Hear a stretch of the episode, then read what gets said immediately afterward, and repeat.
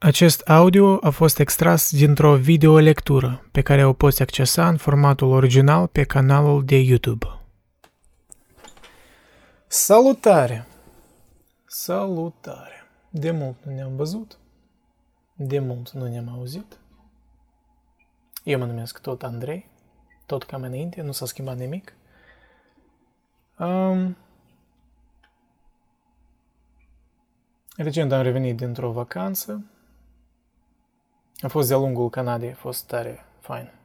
Deci în coasta din est până în coasta din vest, până în Oceanul Pacific. Munți și așa mai departe. Deci care e sensul acestui video? Sensul este că acest video este un video. Bun început.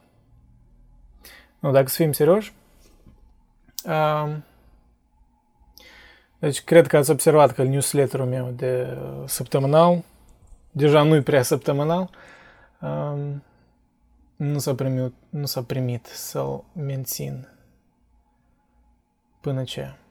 Dar, că la moment, după cum v-am promis de mult, dar încă merge procesul, lucrez la următoarele episoade din podcast despre această carte, despre agresivitatea umană, vor fi șase episoade.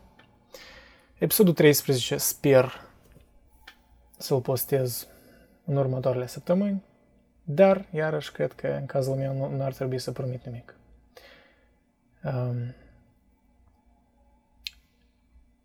deci am vrut să, da, să vă fac un update și chiar am vrut în, să încerc un fel de format diferit.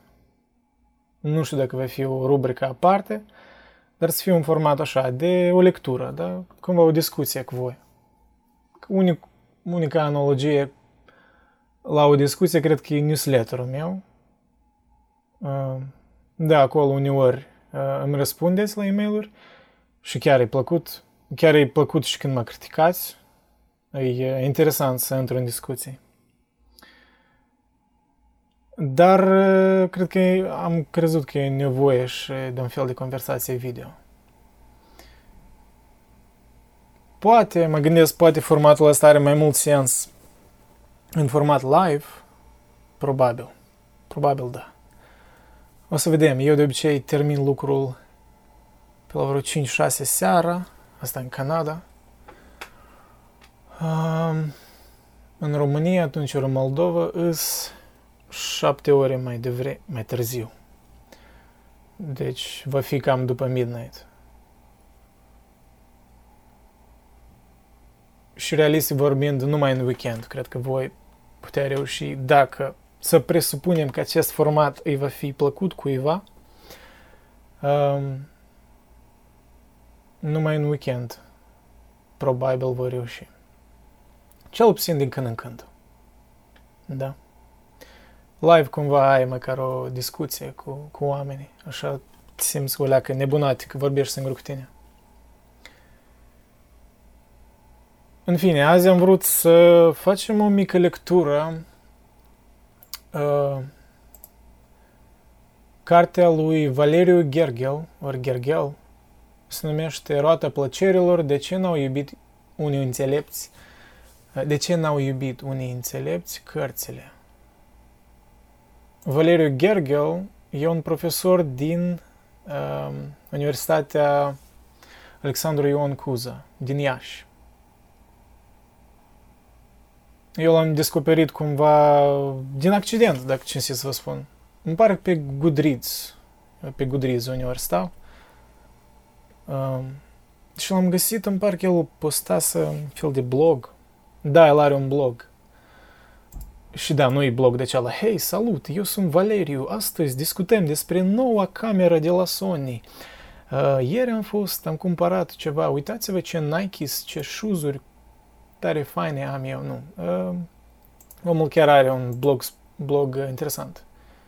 Uh, l puteți găsi pe valeriugergel.blogspot.com Da, mă rog, platforma nu e cea mai atractivă, Blogspot, dar omul chiar, chiar îi citeți, chiar inteligent, chiar scrie multe, citește multe, ori cel puțin a citit mult în trecut. Pare mi se are el cel puțin vreo 65 de ani, probabil vreo 70 de ani.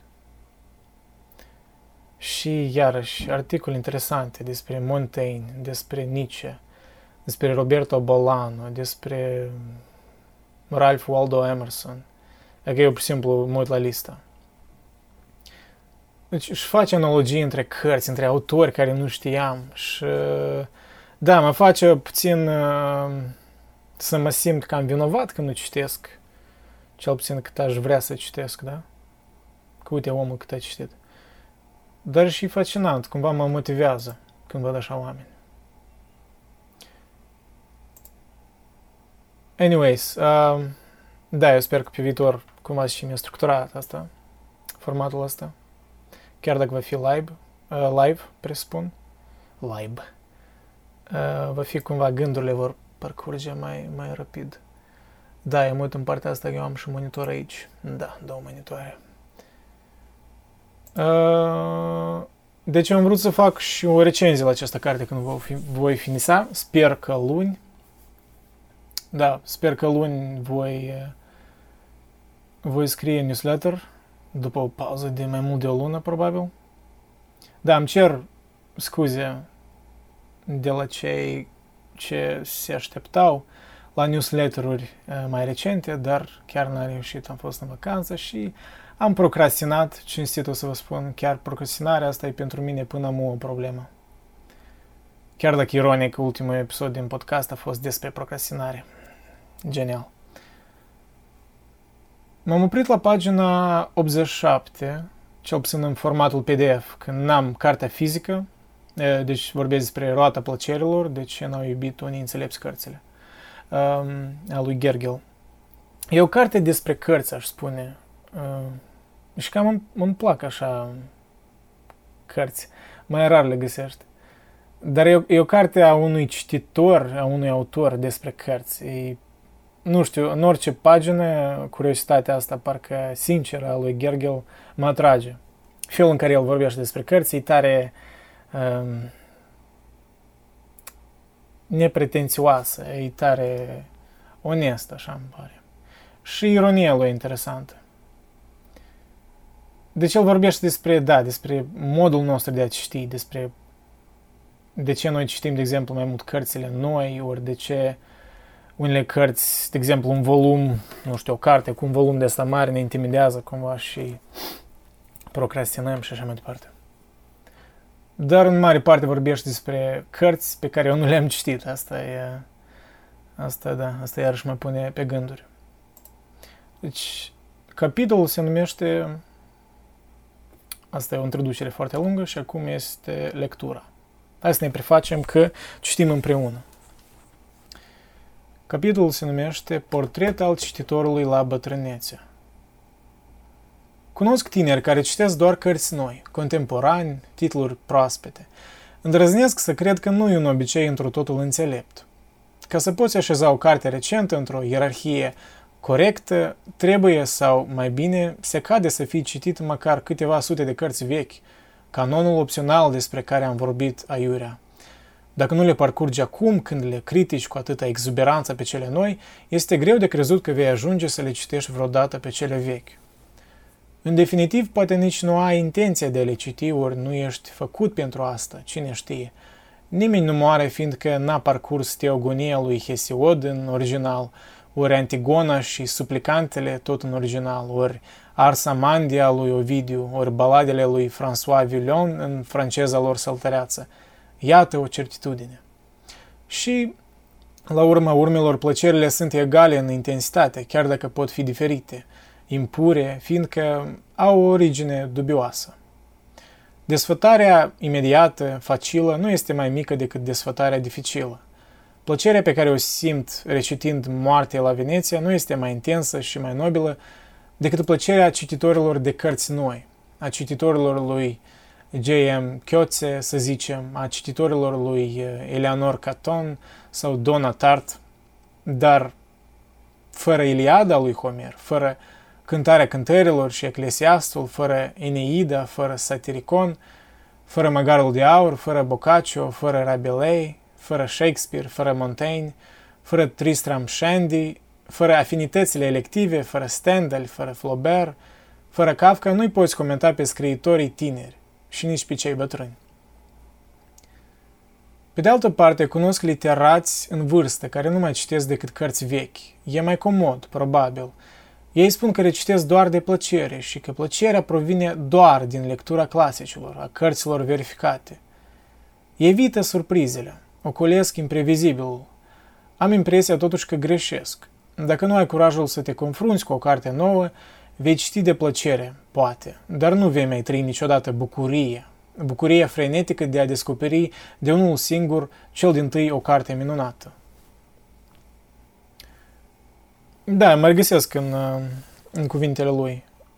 Îmi place că Gergel cel puțin încearcă să să pun așa o perspectivă mai la mijloc, mai echilibrată. Da, uite, cărțile vechi, da, sunt clasici care merită să le citești, dar să declar că nicio carte nouă n-ar fi bună, asta e cumva miroase a snobism, un fel de elitism, poate nu întotdeauna justificat.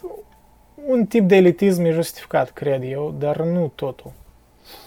Și e adevărat, de exemplu, recent când făcusem recenzia la Fight Club, Fight Club, la cartea Fight Club, eu socot nouă totuși, e scris în 90 ceva, pentru mine asta e nou, considerând că citesc cărți din secolul 15, 16, 18.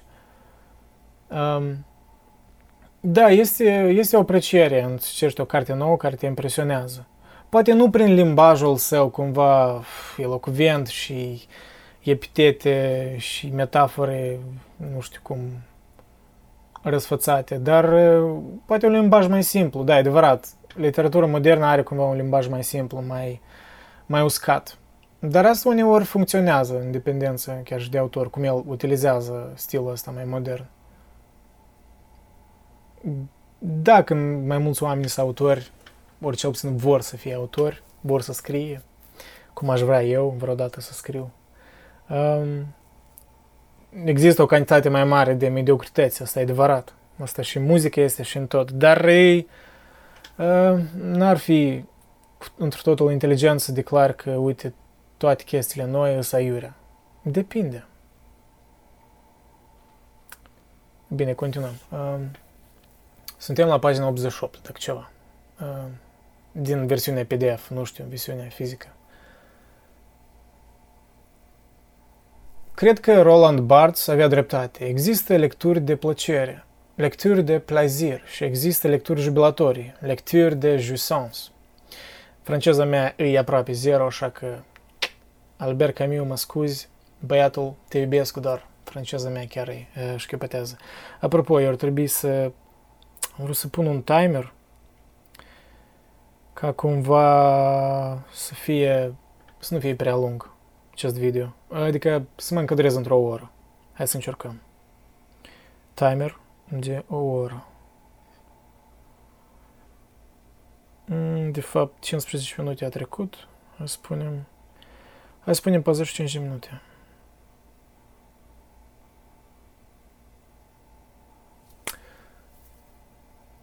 Avem mereu posibilitatea de a opta. Nu, no, sorry. Avem mereu posibilitatea de a opta între ele a opta.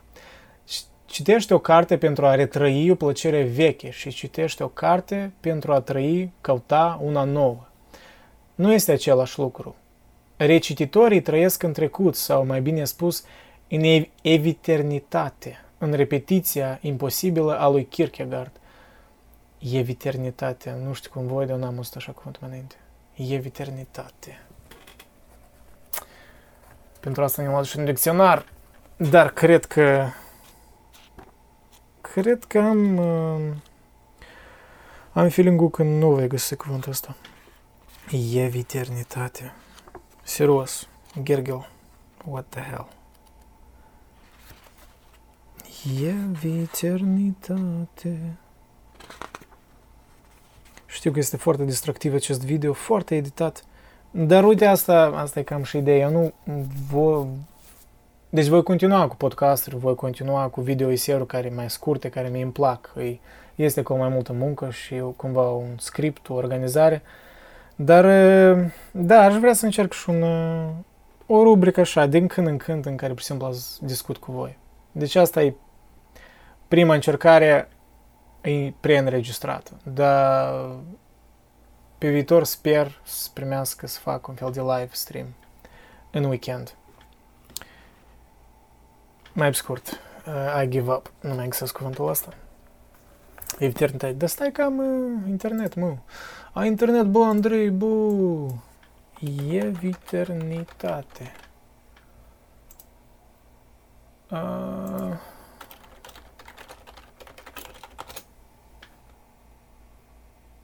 Serios.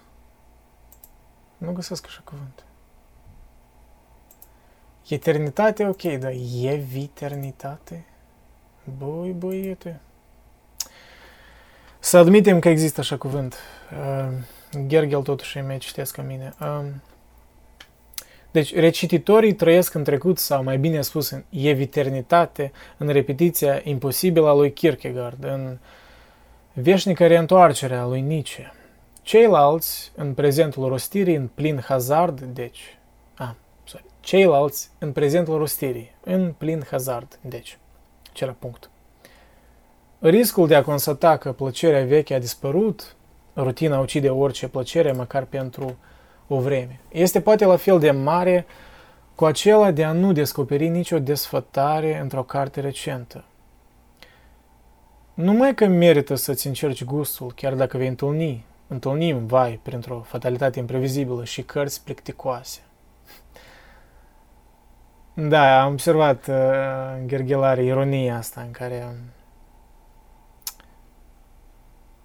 cumva comentează lucruri evidente, ori, nu știu, comentează gândurile cititorului care el le-ar fi avut, ori în teorie le-ar avea în acel moment. Și cumva le, le, le ia sub jocuri, ori exagerează. Deci are omul așa simț de comedie, asta îmi place. Uneori poate să vină repetitiv, probabil, probabil pe unii i-ar respinge umorul ăsta așa, parcă mai ironic, dar uh, I like it. Parcurgând cele șapte convorbiri cu Jorge Luis Borges, pe care le-a consemnat cândva Fernando Sorrentino, am găsit în prefața celui din urmă ceea ce aș numi fiziologie cititorului bătrân. Portretul este cam lung, dar îl reproduc în întregime, fiindcă trezăresc în el ca într-o oglindă, o imagine pe care nu mi-aș dori să o întruchipez. Așadar, citez, de când am învățat să citesc, sunt un soi de credincios al literaturii și, mai cu seamă, al prozei narrative. Asta Borges vorbește. Sunt încântat să mi se povestească istorii, iar acestea să fie, în adevăratul înțeles al cuvântului, interesante. Tocmai de aceea nu mi s-a părut niciodată meritoriu să citesc cărți dezagreabile, proaste sau plictisitoare. Nici să o fac împins de cine știe ce chemare categoric imperioasă. Am încercat fără succes să-i admir atât pe altruiștii care scriu bestsellers, cât și pe egoiștii care se pierd în hățișul textelor ilizibile. ilizibile. Așadar, căutând plăcerea, mă ocupam pur și simplu cu cititul. Citeam ce îmi plăcea și lăsam deoparte ce mă plictisea, iar cu trecerea anilor am început să deslușesc un proces de decantare. De pildă, mi s-a confirmat că unele cărți nu reclamă o a doua lectură, că altele mă obosesc și mă enervează pe loc, că pe unele le uit pe măsură ce le citesc, că întârziind asupra sintaxei și vocabularului altora, văd figura autorului lor, de o seriozitate care strănește râsul, că alte cărți există doar în presă și în cercurile unde se vehiculează idei similare, etc., etc., etc. A, sorry, asta era Sorrentino, nu uh, Borges. Da, asta era Fernando Sorrentino. N-am citit nimic de la el, apropo. Și aici uh, Gergel continuă. Va trebui să-l întreb el totuși pe Valeriu, pe domnul Valeriu. E Gergel ori e Gergel? I don't know. Sunt de acord, bineînțeles, cu multe dintre ideile lui Sorrentino. Și mie îmi plac poveștile interesante, cui nu-i plac. Și eu evit pe cât îmi stă în putință cărțile plicticoase. Deși recunosc resemnat că sunt inevitabile, oricât te-ai ferit de ele. Și eu caut plăcere alături de alte folase, desigur. Apropo de cărți plicticoase, citesc acum și ora, cel puțin am citit recent cam pe jumătate Nașterea tragediei de Friedrich Nietzsche, prima lui carte. Cam dezamăgit, dacă ce se spune, e destul de plicticoasă. E, alte cărți ale lui Nietzsche sunt mai, of, așa, te, te împung, așa, te trezesc la realitate, dar asta e mai academic, așa, e mai cu jargoane. Chiar și lui Nietzsche însuși nu-i, nu-i plăcea mai târziu cartea, prima carte a lui. Dar era cartea care a scris-o, deci nașterea, nașterea tragediei, a scris-o când era în Academie, așa că, iar el mai târziu îi displăcea Academia, așa că it kind of makes sense. Anyways, asta așa un digression. Un apropo. Uh, continuăm gândurile lui Gergel. Și eu caut plăcere alături de alte foloase, desigur. Nici eu n-am întotdeauna încredere în autorii de bestsellers, deși nu-i cea mai potrivită atitudine. Nimeni nu știe de unde poate țâșni frumosul.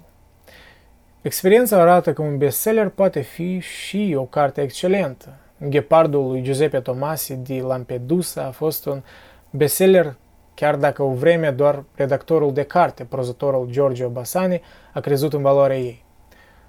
Primul bestseller italian pretind specialiști. Nu poți condamna un titlu numai pentru faptul că a devenit peste noapte un bestseller. Iată, toată lumea citește brusc Stoner de John Williams și bine face, chiar dacă nu este negreșit o capodoperă.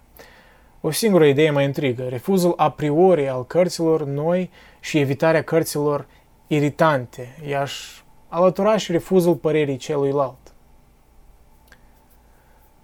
Da, eu cred că are o, o doză de adevăr, cel puțin. Chiar dacă nu ești de acord cu opinia asta lui Gergel, există ceva poate curajos și îndrăzneț să încerci să citești ceva despre ce nu știi nimic, da, o carte nouă. Ori o carte care din start nu ești de acord cu teza ei principală și să vezi cum gândurile tale se schimbe pe parcurs, ori cum îți confirmă unele gânduri, ori cum vezi alte perspective asupra gândurilor proprii. Um, personal cred că asta e cea mai faină chestie în filosofie, cel puțin în filosofie așa clasică, ori în, nu în, în autor modern de pseudofilosofie, în de filosofie clasică, dar autori cumva consacrați, care tare vehement se... nu erau de acord unul cu altul, dar permanent, tot filosofia, în principiu, asta e ceartă între diferiți autori în diferite secole. Dar, da, faptul ăsta de a question yourself, da, să-ți dai întrebări la credințele tale permanent. Da, există adevăr certe în lume, da, există Există mereu lacune în propria gândire. Eu asta recunosc și în gândirea mea și observ asta. Chiar privind în unele podcasturi din trecut, eu văd cum le-am, le-am fi putut să le fac mult mai, mai faine, mai balansate. Dar, mă rog, este... Um, it is what it is. Um, o singură idee mă intrigă. Ah, da, asta am citit. Uh, dacă ești un cititor vechi, nu te enervezi atât de ușor. Nu poți citi doar ce îți place pentru că îți place și gata. Așa fac numai copiii și oamenii foarte pioși. Mai citești și ce trebuie. Tocmai pentru că te irită ideea unei necesități în domeniul bunului plac. Read at whim, read what gives you delight. Ne îndemna nu de, nu de mult Alan Jacobs. Și nervii fac parte din plăcere și fricile și dezgustul și plictisul, nu doar emoțiile pozitive. Da, eu ne amintesc că, cred că ultima dată așa, diapazon de emoții am simțit când am citit uh, uh, Crimă și pedeapsă de Dostoevski. Ce să spun pe la vreo mijlocul cărții, a început să mă plictisească în un moment dat. Dar parcă asta, contrastul ăsta de plictisul ăsta și după asta de niște evenimente în carte care așa te zdruncină, chiar o face mai profundă cumva. Nu știu, parcă sună parcă vreau să-i fac o scuză că în unele momente e plictisitoare, mă rog, chiar și mari autori au cărți plictisitoare. Dar dar asta știe că frustrarea asta ori, de exemplu, la Dostoevski e o chestie evidentă, asta e că mai că toți protagoniștii sunt uh, destul de jalnici, dezgustători. Poate nu toți, dar uh, mulți din ei. Deci nu, nu primești plăcere când îi citești, dar cumva afli despre ceva despre tine, despre lume. Și da, uh, ideea asta că trebuie să citesc, citești uh, ori să continui să citești numai dacă îți place, dacă primești plăcere. Per general, poate, da, trebuie să, oricum trebuie să citești ceea ce îți place, dar uh, să nu fii absolutist în sentimentul ăsta, pentru că um, it's misleading sometimes. De exemplu, poți ști o carte self-help de asta modernă, care îți dă emoții pozitive, te încarcă cu motivație și hop, hop, hop, am ușa să facă, să schimb lumea, deci parcă îți pare, of, ce carte genială, a doua zi deja parcă nu îți pare așa profundă, pentru că ți-ai dat seama că era tot pe un val de emoții. Mă rog, a, așa un apropo. Și nervii fac parte din plăcere, și fricile, și dezgustul, și plictisul, nu doar emoțiile pozitive. Lectura este o experiență adeseori chinuitoare. Nimeni nu citește din pură plăcere Ulysses, ori Infinite Jest, ori Amuleta – da, Ulysses și ar trebui să o citesc. Infinite Jest a lui uh, Wallace. Da. Joseph Wallace. Cum numește pe el? Infinite Jest Wallace, nu? Da, David Foster Wallace. Da, autorul care s-a sinucis. Știu că a fost un fenomen în America, chiar și în lume, chiar și novela asta, de vreo mii de pagini. Poate să ajung la ea vreodată. Um, am văzut că e similar cu Vonnegut. Eu pe Kurt Vonnegut l-am citit puțin și tare îmi place. Așa că probabil îmi va place și Wallace. Um, nici măcar un profesor nu străbate Tristram, Tristram Shandy așa cum citești un roman de aventuri cei trei muschetari, cavalerii teotoni, vikingii lui Franz Bengtson. Și de ce n-aș spune? De multe ori plăcerea este însăși dificultatea. Plăcerea dificilă devine treptat dificultatea rezolvată. Plăcerea și dificultatea coincid. Plăcerea și dificultatea coincid. Very good point.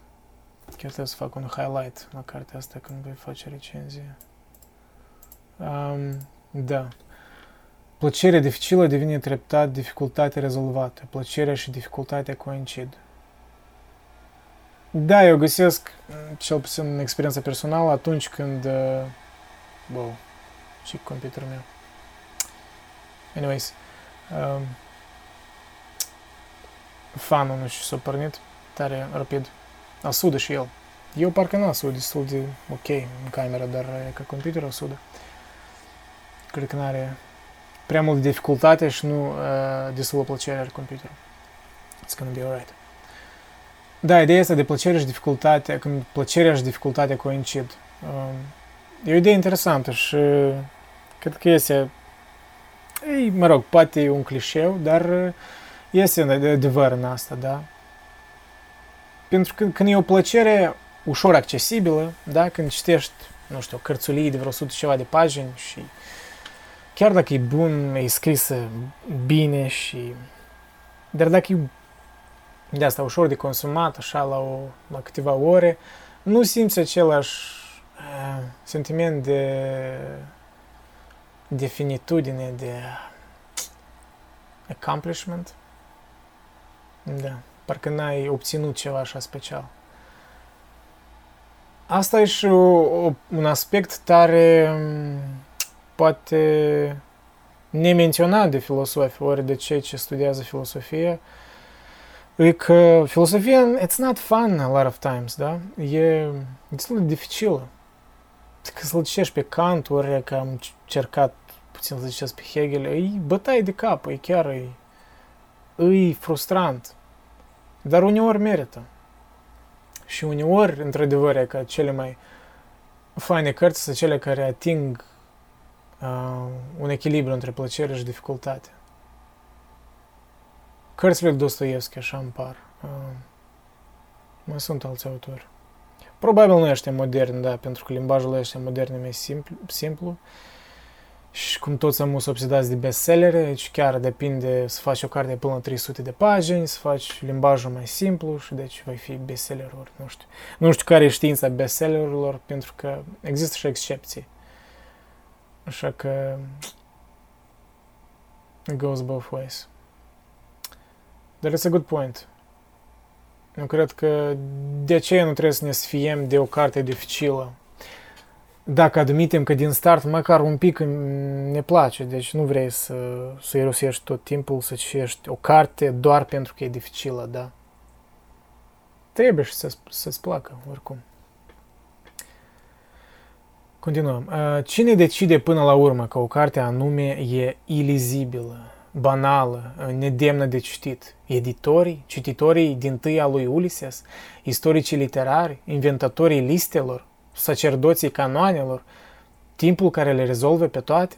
După cum spune o vorbă necugetată, fiindcă timpul nu rezolvă la urma urmelor absolut nimic, n-are nicio legătură cu necazurile și problemele noastre. Rămâne cel mult numărul mișcării de la anterior la posterior, după formula obscură a filosofului, mă refer la Aristotel, fără a fi o activitate, o cauză eficientă.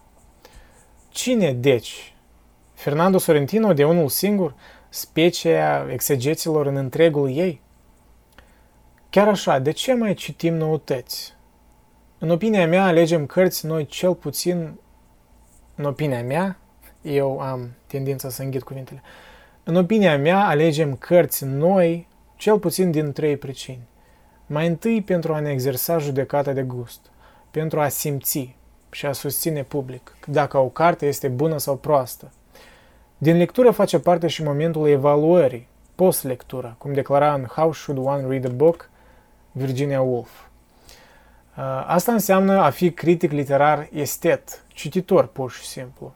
A pune ordine într-o bibliotecă, pornind din trecut către prezent și invers. A stabili grade ale plăcerii, dacă această activitate este cu putință.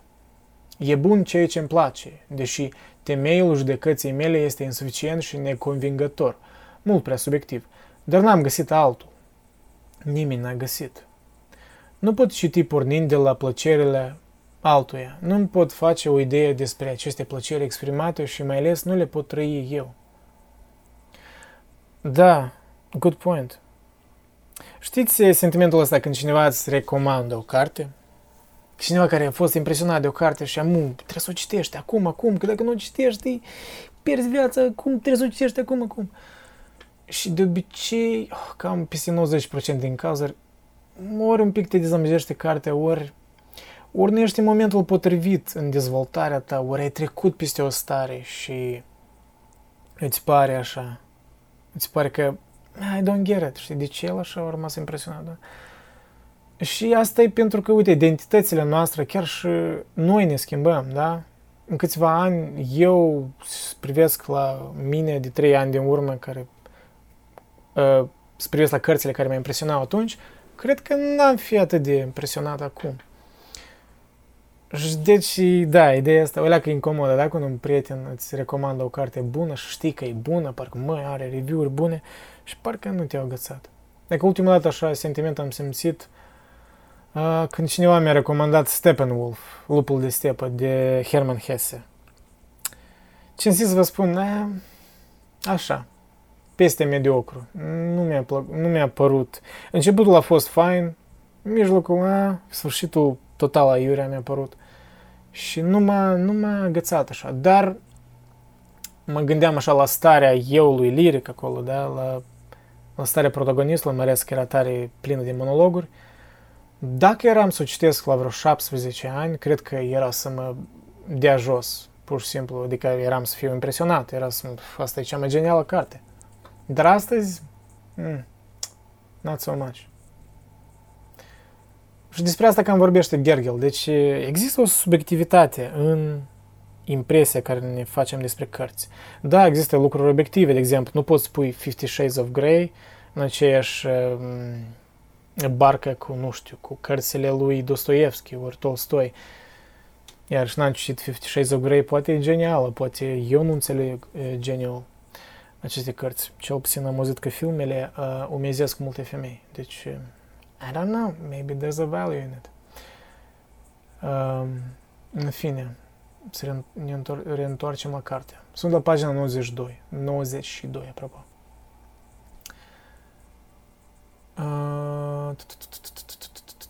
Nu pot citi pornind de la plăcerile altuia. Nu pot face o idee despre aceste plăceri exprimate și mai ales nu le pot trăi eu. În al doilea rând, citesc cărți noi pentru a ieși din repetiție și inerție. La un moment dat, cam tot scriu și gândesc la fel. Este vremea micilor hegelieni, a epigonilor. Pentru a căuta altceva, un gând inedit, o formulă originală, un frison nou. Așa l-am descoperit pe Bolanu. Și în al treilea rând, pentru a trăi o formă particulară de plăcere. Înțeleg astfel că nu numai ceea ce îmi place mie e bun, este bun și ceea ce le place altora, celor puțini, și ceea ce mă irită și mă scoate din sărite la început. Și este bun nu pentru că este nou. Noul nu reprezintă o valoare în sine decât pentru Nietzsche. Este bun pentru motivul că îmi oferă acces la o experiență necunoscută, Citesc așadar pentru a descoperi și încerca experiența celuilalt, chiar dacă știu tot de la filosofi că acest fapt nu este într totul cu putință. Good point. Eu repet aceleași cuvinte, good point, dar, nu, într-adevăr, îmi place gândurile lui Gergel. Au sens și perspectiva așa poate îmi place că el nu-i partizan, da, băi, nu-i pentru de asta old school profesor care citiți numai clasicele, trebuie, asta este top 10 de cărți care trebuie să le citești până mori. Dacă nu le citești, ești uh, mizerabil. Dar în același timp nu e cumva un voodoo New Age care mm, doar înțelepciunea de după secolul 21 este cea mai bună, pentru că internetul a schimbat totul, am devenit ființe inteligente. Cred că adevărul mă leacă invers, am devenit puțin mai proști, dar asta e o părere subiectivă a mea. Deși eu leac sună ipocrit, pentru că, de exemplu, personal, pe mine internetul mă, mi-a dat acces la, edu- la educație așa mai interesantă, mai variată. Deci din propria inițiativă, când am început a căuta, da, depinde. Iarăși, internetul e un tool, depinde cum îl utilizez. Iarăși un clișeu. În consecință, de ce să citim cărți noi, când avem deja la dispoziție atâtea cărți bune și sanctificate? Întreaga istoria literaturii universale, clasicii, mii de titluri infailibile. Iată o întrebare importantă, măcar pentru mine. Nu sunt deloc sigur că am dat un răspuns foarte convingător. La întrebarea de ce citesc cărți noi, răspund deci așa. Ca să nu mă usuc prea devreme, ca să-mi verific simțurile, ca să percep printre cei din tâi, ferește, nu am orgoliul de a fi primul, o frumusețe instantanee, o nuanță semantică fulgerătoare, ca să nu devin repetitiv, maniacal, ca să nu formulez idei fixe, ci doar idei preferate. Da. Da. Da, îmi place și uh, Apropo, uh, urmăriți-l pe Valeriu Gherghel și pe Facebook, el are niște postări destul de hăzlii uneori. El scrie și recenzii la cărți, care le-a citit mai înainte și care le citește acum. Dar, da, prezența lui pe Facebook așa îmi pare destul de interesantă. Merită. Cel puțin, vă va face Facebook-ul puțin mai inteligent, mai, mai nuanțat. Trăiesc simultan cu niște scriitori buni bară răi, geniali, bară mediocri. Nu contează mai vârstnici sau mai tineri.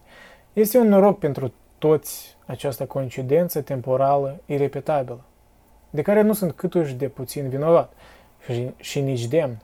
N-am decis eu, dar nici vreun demiurg malign. Este rodul întâmplării, al fortunei lui Montaigne. Îl voi citi așadar, am, îi voi citi așadar, am această datorie. Vreau să trăiesc acum, aici, vreau să fiu până când nu voi mai fi. Da, am observat și, și în postările lui de pe blog uh, deseori menționează, nu știu, cumva meditează asupra morții sale și cred că e, e ceva normal la o vârstă, da? Și când îl sun pe bunelul, de exemplu, din Moldova, El tot deseori menționează, e cum am, acum poate mai rar, așa a devenit mai vesel puțin. Mă, mă rog, mă, mă stăruș și eu să-l înveselesc, dar um, e, e interesant chestia asta, da? La, la vârsta anumită deja nu contemplezi cumva ca cum eu acum contemplez moartea din punct de vedere filosofic, oh, dacă aș muri, ce ar fi, dar chiar destul de iminent, da? O, o simți ca un sentiment iminent care se va întâmpla chiar destul de degrabă. Și pot pretinde că, da, bunelul, te înțeleg, dar eu nu înțeleg, pentru că eu nu simt asta, eu nu trăiesc asta, da? Da. Cât mai avem? Cred că mai avem vreo 15 minute, probabil. Că să facem așa un round-up la o oră. Cu concluzii definitorii, cu sinteza zilei. Nu, cred că nu va fi. Deci următorul capitol, suntem la pagina 94. Dacă îți place o carte, citește-o cât mai încet.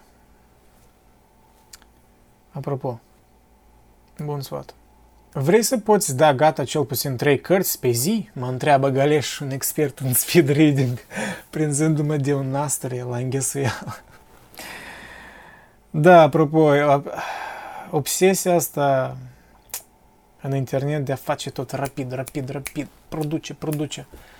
Iarăși, spun eu, omul care procrastinează imens și chiar aș vrea să produc mai mult. Și pentru voi și pentru mine însumi să fiu mai satisfăcut cu propria creație. Dar uh, există, uh, când merge vorba de citirea cărților, chiar există un trend dezgustător de a o speed read. Citește o pagină într-o 3 secunde. Uh, citește cuvintele cheie. Când te gândești că unii, unii autori stau la o carte vreo 10 ani, ani întregi și o scriu, fac research, atâta muncă, și când vezi toți flăcăii ăștia de azi cu trendul ăsta de speed read-uri, apar aplicații de tipul rezumate de 10 minute la o carte de, nu știu, 1000 de pagini. I don't know, cred că este și spațiul la asta, încerc să fiu, ok, încerc să înțeleg și uh, perspectiva cealaltă. Da, există un loc și pentru rezumate. La urmă, urmei, eu fac rezumate la filosofi, da? Ar fi o leacă ipocrit să spun că, bă, nu există, trebuie tot întregime. Da, există o valoare în a rezuma un gânduri, a simplifica cumva pentru un public poate mai larg, dar doar ca o introducere. De exemplu, eu când făceam podcasturile din trecut, chiar același Kierkegaard din episodul 7, care of, trebuie să fie editat mai bine, uh, peste trei ore, da? Chiar și acele trei ore, eu doar am atins suprafața. Omul e atât de profund și confuz că să-l citești în original e mult mai dificil și chiar merită. Adică, da, asta e ideea. Eu văd podcasturile mele, exemplu, ori când introduc, într-adevăr ca o introducere. Poate nu cea mai specială introducere, când nu sunt doar videouri de 10-3 minute, dar chiar încerc să parcurg mai adânc, dar da, ar trebui să fie o treaptă. Toate rezumatele astea, tot speed reading, iar speed reading e altceva. Speed reading asta chiar literalmente, tu treci peste cuvinte, nu știu cum, nu știu, vezi cuvintele cheie. I don't know, nu știu tehnici de citire, citire rapidă. Eu sunt cititor destul de lent, așa, în mediul orbind, cred că. Pentru că mie îmi place să scriu uh, Of, am jurăt. Scriu notițe, să, să pun etichete, să colorez cu diferite culori, să mai scriu, nu știu, pe USB în file-urile mele să scriu notițe, să scriu notițe fizice și mai departe. Îmi place să rugum cartea, să o consum, să, să înțeleg esența ei. Deși depinde de carte, da? Dar da, obsesia asta cu speed reading. Cred că asta e un produs secundar la însuși generația asta noastră de sustrageri și content infinit. Vrem să citim mai mult. Și regăsesc asta în mine. Eu vreau să citesc mai mult. Eu am o mulțime de cărți, aici stau necitite. Și asta mă fascinează, parcă îmi dă, băi, am un motiv să mă trezesc dimineața. În același timp, îmi dă puțin, îmi provoacă anxietate, că măi, nu, nu fac cât trebuie. Obsesia asta cu productivitatea, care e și bine și rău. În fine, continuăm cu cartea. Uh, nu, răspund. Mulțumesc frumos, vă rămân profund îndatorat. Dar nu vreau, nu mă ispitesc deloc viteza, iureșul, goana, accelerație, năvala. Și nici nu recomand o astfel de ispravă nimănui. O carte la două-trei zile mi se pare suficient. Chiar prea mult, îmi place să meditez pornind de la ea. De asta o parcurg și chiar dacă nu-mi place, mă văd nevoit să procedez astfel. N-ai citit cu adevărat o carte dacă nu ți-a dat de gândit și dacă nu ai rescris-o. Da. Și puțin nu poate rescris-o e a bit too much, dar ok, să fii capabil măcar să recitești unele idei centrale ori să-ți, să-ți, să-ți exprimi gândul într-o formă mai lungă despre carte, da? Să nu știi doar rezumatul cărții, dar să înțelegi esența ei mesajul filosofic, ori mesajul, ori dacă nu e mesaj, ori sentimentul care ți-a produs, îl poți descrie. Da. Și asta nu faci dacă ești obsedat cu accelerația. Uf, mai repede să o termin, mai repede, mai repede. Apropo, eu astăzi testez un microfon nou, dacă îl vedeți. Așa, un device. De fapt, am luat microfonul ăsta pentru uh, pentru înregistrările de afară, de exemplu, cum ar fi camera undeva setată și eu vorbesc la distanță, pentru că asta e remote, da, el are baterie între, în el și o atașez de, nu știu, de pantaloni, îl pun în buzunar și vorbesc. Uh, și azi vedem cum va ieși. Sper că sunetul va fi ok. Este ok? Este ok sunetul. Cred că este ok. Uh, ok, continuăm. Și chiar dacă nu îmi place, vorbește despre carte, mă văd nevoit să procedez astfel. N-ai citit cu adevărat o carte dacă nu ți-a dat de gândit și dacă nu ai rescris-o. Oricât de ciudat ar părea și oricât de retrograd m-ați găsi într-o epocă în care toată lumea se grăbește, sare de la un click la altul, de la un link la altul, de la un e-book la altul și tot nu ajunge nicăieri, eu citesc cât pot de încet. Am constatat ca surpriză că pot. Așezat, metodic, langsam, cum cerea filologul Nietzsche. Întreagăt fie spus, e bucuri, studii în PDF străbat eu însumi de mulțișor. N-am ce face. Nu mă pot împotrivi progresului. E-book-ul reprezintă o fatalitate. Cine nu a citit măcar câteva sute. Dar în ritmul meu personal, de care nu mă rușinez deloc, a, dar în ritmul... Iar Andrei, Andrei, punctuația. Dacă e punct, înseamnă că intonația e altfel, ok? dar în ritmul meu personal, de care nu mă rușinez deloc. Da, economia, aspectul ăsta nu mă rușinez deloc. E admirabil, pentru că, de exemplu, unii s-ar simți jenați cumva să menționeze că știi cum, ori, nu știu, de, de, avea, de a fi într-un grup de prieteni și uite, hai să citim o carte într-o lună, ori. Și poate ți ia o lună jumătate, poate, poate ți ia două luni. Nu văd nimic intrinsec rău în asta, depinde cum o citești. Poate tu altfel procesezi cartea asta. Poate îți place să recitești unele paragrafe. Și obsesia asta, o, eu am cerunat cartea mai devreme ca tine, eu... Ce-ți dă asta? Eu aș argumenta că de multe ori oamenii care încearcă să citească mai repede, ei scapă multe detalii. Ei, dacă nu faci notiție în timp ce citești, măcar câteva. Tu nu consumi cartea, într-adevăr, tu o uiți.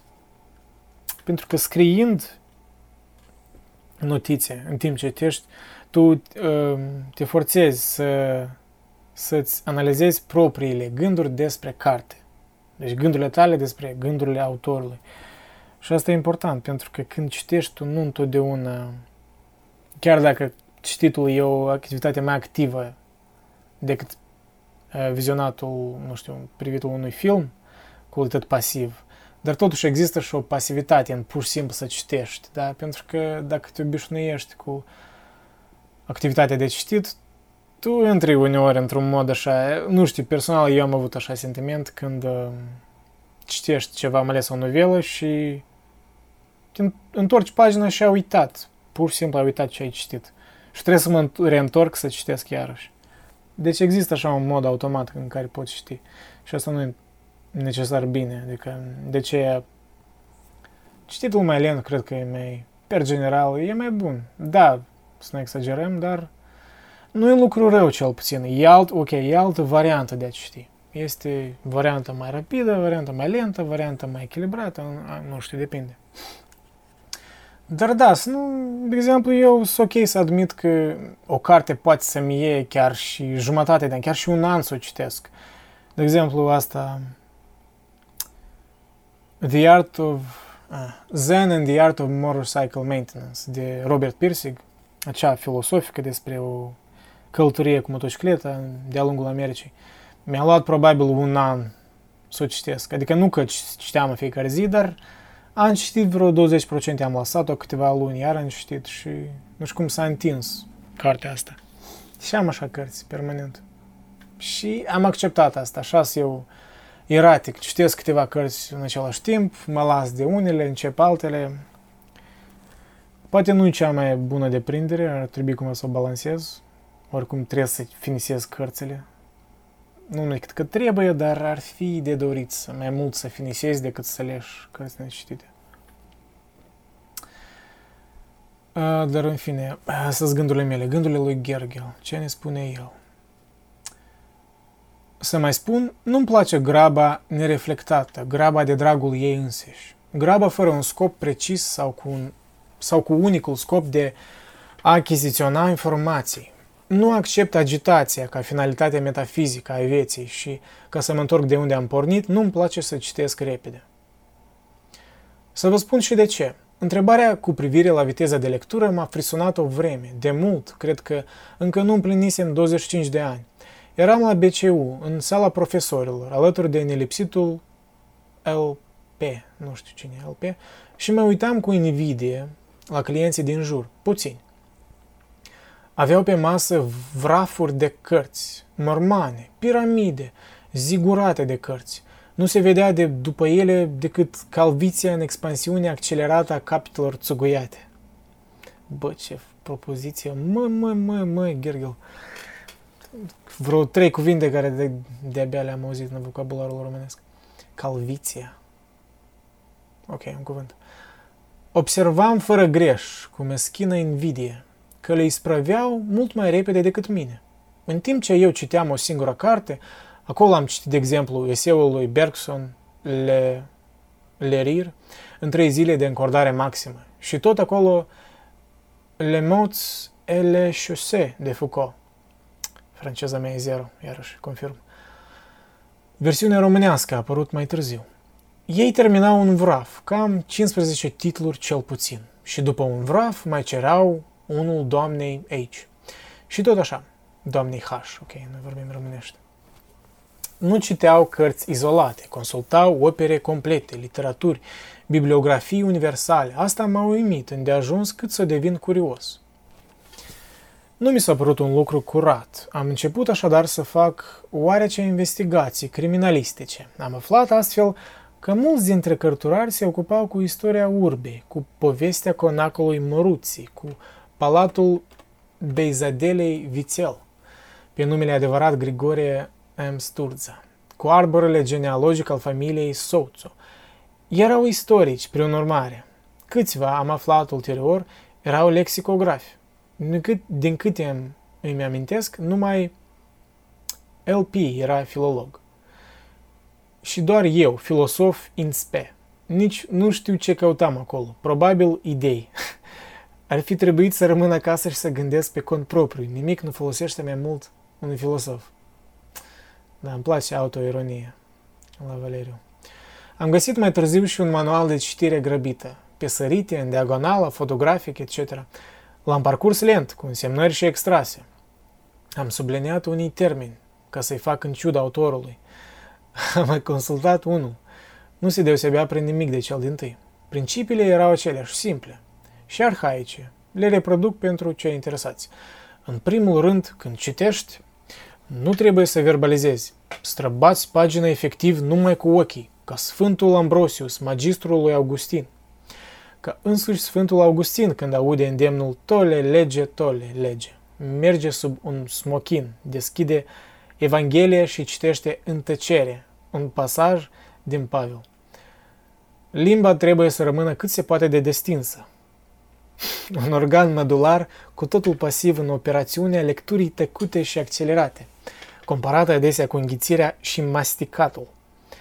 În al doilea rând, trebuie să cuprinzi cu privirea cât mai mult dintr-o pagină, un fragment uriaș, o frază inextricabilă, în stilul lui Saramago, al lui Marquez, al lui Immanuel Kant. În al treilea rând, trebuie să descoperi cuvintele cheie dintr-o frază sau dintr-o paragraf. Dacă asta cu cuvinte cheie mă... Uh, e hazlie, pentru că cine decide cuvintele cheie? Depinde, da? Renunți la verbe, conjuncții și prepoziții, la epitete. Alege numai substantivele. Serios. What? Și, în fine, trebuie să ții tot timpul un deget în gură ca să-l ai umezit și să poți întoarce fulgerător paginile. Hmm? Asta, de fapt, are o aplicație practică. Uh, e nevoie de exercițiu, firește, și de un scop precis. Dacă ești istoric, ca Nicolae Iorga, și ai de confrunta date, ori martori, ori versiuni ale aceleași întâmplări, moartea sultanului Suleiman Magnificul la sediul cetății Sigetvar, să zicem, originea sultanei Hurem Roxelana la Rosa, o, Doamne. Este recomandabil, este recomandabil să verifici mai multe cărți într-o zi. O legendă spune că Iorga trecea, subliniez, trecea prin 40 de cărți într-o singură ședință de lectură. Iar ce înseamnă? Trecea și citea, sunt două lucruri diferite. Uf. Iată, hai să, hai să trecem într-o carte. Hai. Uh, cuvinte cheie. Aceste tactici. Ok. Evoluția lumii. Cuvinte cheie. Așadar. Ok. Все, am trecut. Am citit trei pagini. Eu sunt productiv. Ei bine, poate nu chiar așa procesul, dar uh, poate e puțin mai sofisticat.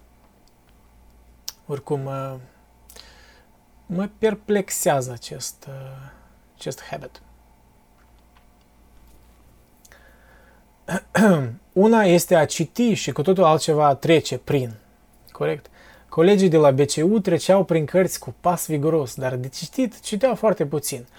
Titlurile, subtitlurile, ilustrații, index rerum și index nominum. Nu mai mult. Lexicografii dormeau 8 ore pe un singur arhaism, un cuvânt, un, un cuvânt din substrat, bucurie, să zicem. Când căutăm ceva, un rând subliniat într-o lucrare, un portret literar, o sintagmă inedită, un epitet monahal, iezuit, franciscan, benedictin, camaldul, predicator, o informație bibliografică, un titlu interminabil, date despre un autor, despre o publicație științifică. Fiecare dintre noi poate repeta mutatis mutandis, isprava lui Iorga. Gherghel are deprinderea să spună niște fraze în latină fără să pună nicio notiță jos. Asta puțin mă alienează pentru că eu nu știu latină, da? Eu nu cred că majoritatea din noi, cititorii, știu latină. Mă bucur că știi latină, Valeriu, dar ar trebui niște notițe. În sesiunea de examene, nevoia îți dă brânci și o iei la goană, precum magii din Evanghelie, căutători a unui enigmatic Artur, cântați într-un poem memorabil de către un poet foarte ironic. Dar dacă ești filosof și vrei să înțelegi cât de cât pe Bergson, să pricepi esența râsului, ca întâlnirea intempestivă dintre mecanic și viu, exemplul meu nu menționează totuși un text foarte abstrus, nu venise încă moda oracularului metafizic, o, Doamne. Lectura rapidă nu se recomandă de fel. Este un obstacol în calea reflexiei și, la fel, se întâmplă, se întâmplă dacă străbați un roman dificil. Orbirea lui Elias Canetti, să zicem. Tot mă obsedează de câteva zile titlul cărții. N-am înțeles niciodată de ce englezii l-au tradus prin sectagma auto da fe și figura eruditului Peter Keane. Vă mai amintiți? Iată-i portretul. Vă rog să-l citiți cât se poate de lent. Citez. Profesorul Peter Keane era un om deșirat și costeliv, savant, specialist sinolog, scump la vorbă și ursus din fire. În timpul plimbării matinale dintre 7 și 8, obișnuia să arunce câte o privire în vitrinile tuturor librăriilor pe, pe, pe lângă care trecea. Aproape amuzat, constata că literatura proastă și pornografică se răspândea tot mai mult. Închid citatul. Lucrurile nu s-au schimbat radical de la privirea în vitrina profesorului Peter King în 1935. Și el era un cititor lent, minuțios, precaut. Citez. Cunoștea mai bine de 12 limbi orientale și, bineînțeles, câteva occidentale. Nici o literatură a globului nu era străină. Gândea în citate. Scria în paragrafe bine cântărite. Nenumărate texte lui datorau reconstituirea. Pentru pasajele lacunare sau alterate din străvechile manuscrise chineze indiene sau japoneze îi veneau în minte tot felul de combinații. Oricât îi poftea inima. Deci, pe formatul la PDF nu și era straniu de ta. Am făcut o pauză. Alții îl pismuiau pentru asta. El însă trebuia să se ferească de abundența de posibilități, de o precauție exagerată, chipzuind luni în șir cu o încetineală, ce ducea până la saturație. Închid citatul. Repet adesea alumnilor mei următorul panseu neprețuit, ignorat de majoritatea înțelepților contemporani. Gândirea nu este o chestiune de spontanietate. Urmați exemplul clasicilor. Cine studiază filosofia nu are voie să fie spontan răspunsuri. Aici mai ales, aici, mai ales aici, graba strică treaba. Asta așa o vorbă um, regurgitată, probabil, de toți profesorii, dar e, e adevărat, e un clișeu, dar e adevărat. Prin definiție, filosoful este anevoios, greoi, înțelege cu dificultate o opinie, exagerează profunzimea problemei și răspunde treptat și târziu, îndeosebi după vârsta de 57 de ani, când scrie și părește critica rațiunii pure. Vorbește despre Kant, probabil. Apropo, rămâne să, să citesc în critica rațiunii pure. O am aici, în format fizic. Format fizic. În engleză. Nu știu când o să am curajul, dar voi face eventual și un podcast despre ea. Rapiditatea depinde așadar de scop, de natura cărții, de vârstă, de împrejurări, etc. Într-un fel citim un roman polițist, crima lui Selb, să zicem, cartea lui Bernard Schlink, și într-altul Război și pace, sau Orbirea. De prea multe ori însă citim ca să ne informăm, citim ca să verificăm un amănunt politicos, plicticos, sorry, o sintagmă sau pur și simplu ca să ne pierdem vremea, cel mai prețios avut al omului, în opinia lui Seneca. Citez, nimic nu dăruim mai ușor. Închid citatul. Asta, citat tare scurt. Există și lecturi de acest soi. De asta l-am citit într-o seară de august pe Schlink. N-am găsit ceva mai inteligent de făcut. Am vrut să văd cum procedează un detectiv bătrân și bolnav pentru a-l prinde pe odiosul, odiosul asasin.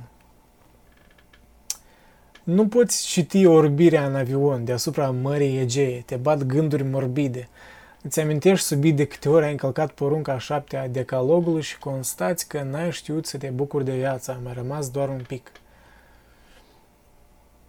Și citim în sfârșit mult prea rar de plăcere ca bătrânul Montaigne pe Plutarh, ca Flaubert pe Montaigne, ca Nabokov pe Flaubert, Într-o lume tot mai agitată și sleită, în care timpul și banii nu ne mai ajung, uităm plăcerea, ne socotim principalul și ne purtăm ca asceții de odinioară, deși nu există niciun câștig filosofic în suferință. Probabil nici n-ar fi de acord aici, el găsește un motiv filosofic în suferință. Dar, de exemplu, eu aș explica asta prin faptul că Nietzsche a suferit și deci a, a vrut să găsească un sens în suferința lui. Deci a fost un fel de Anyways, uh, Gergel. cred că cred că e de ajuns pe azi. Noi deja am trecut peste o oră. Um, da, probabil mai o să văd. Mm. Presupun că o minoritate din voi uh, vor privi asta și asta e ok. Eu nu mai aștept să priviți. Asta nu e contentul meu principal, ci asta așa, cu un apropo. Uh, scriți în comentarii ce credeți despre așa format potențial. Deci, nu știu, din când în când să scot așa un video în care citesc ceva și pur și simplu live citesc și îmi exprim gândurile. Dar eventual eu chiar aș vrea să fac uh, live stream, poate în weekend. Uh, deci da, scriți ce ar fi mai bine. Credeți că live stream ar fi sens? Mă rog, eu n-am public mare, dar măcar câțiva din voi aș putea vorbi. Ar fi interesant și pentru mine, cred.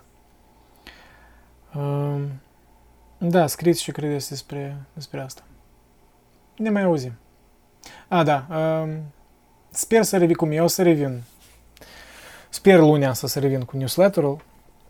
Dar nu vă pot promite că va fi săptămânal, cel puțin în timpul apropiat, pentru că iarăși lucrez la scripturile la următoarele șase episoade și cam îmi ia timp.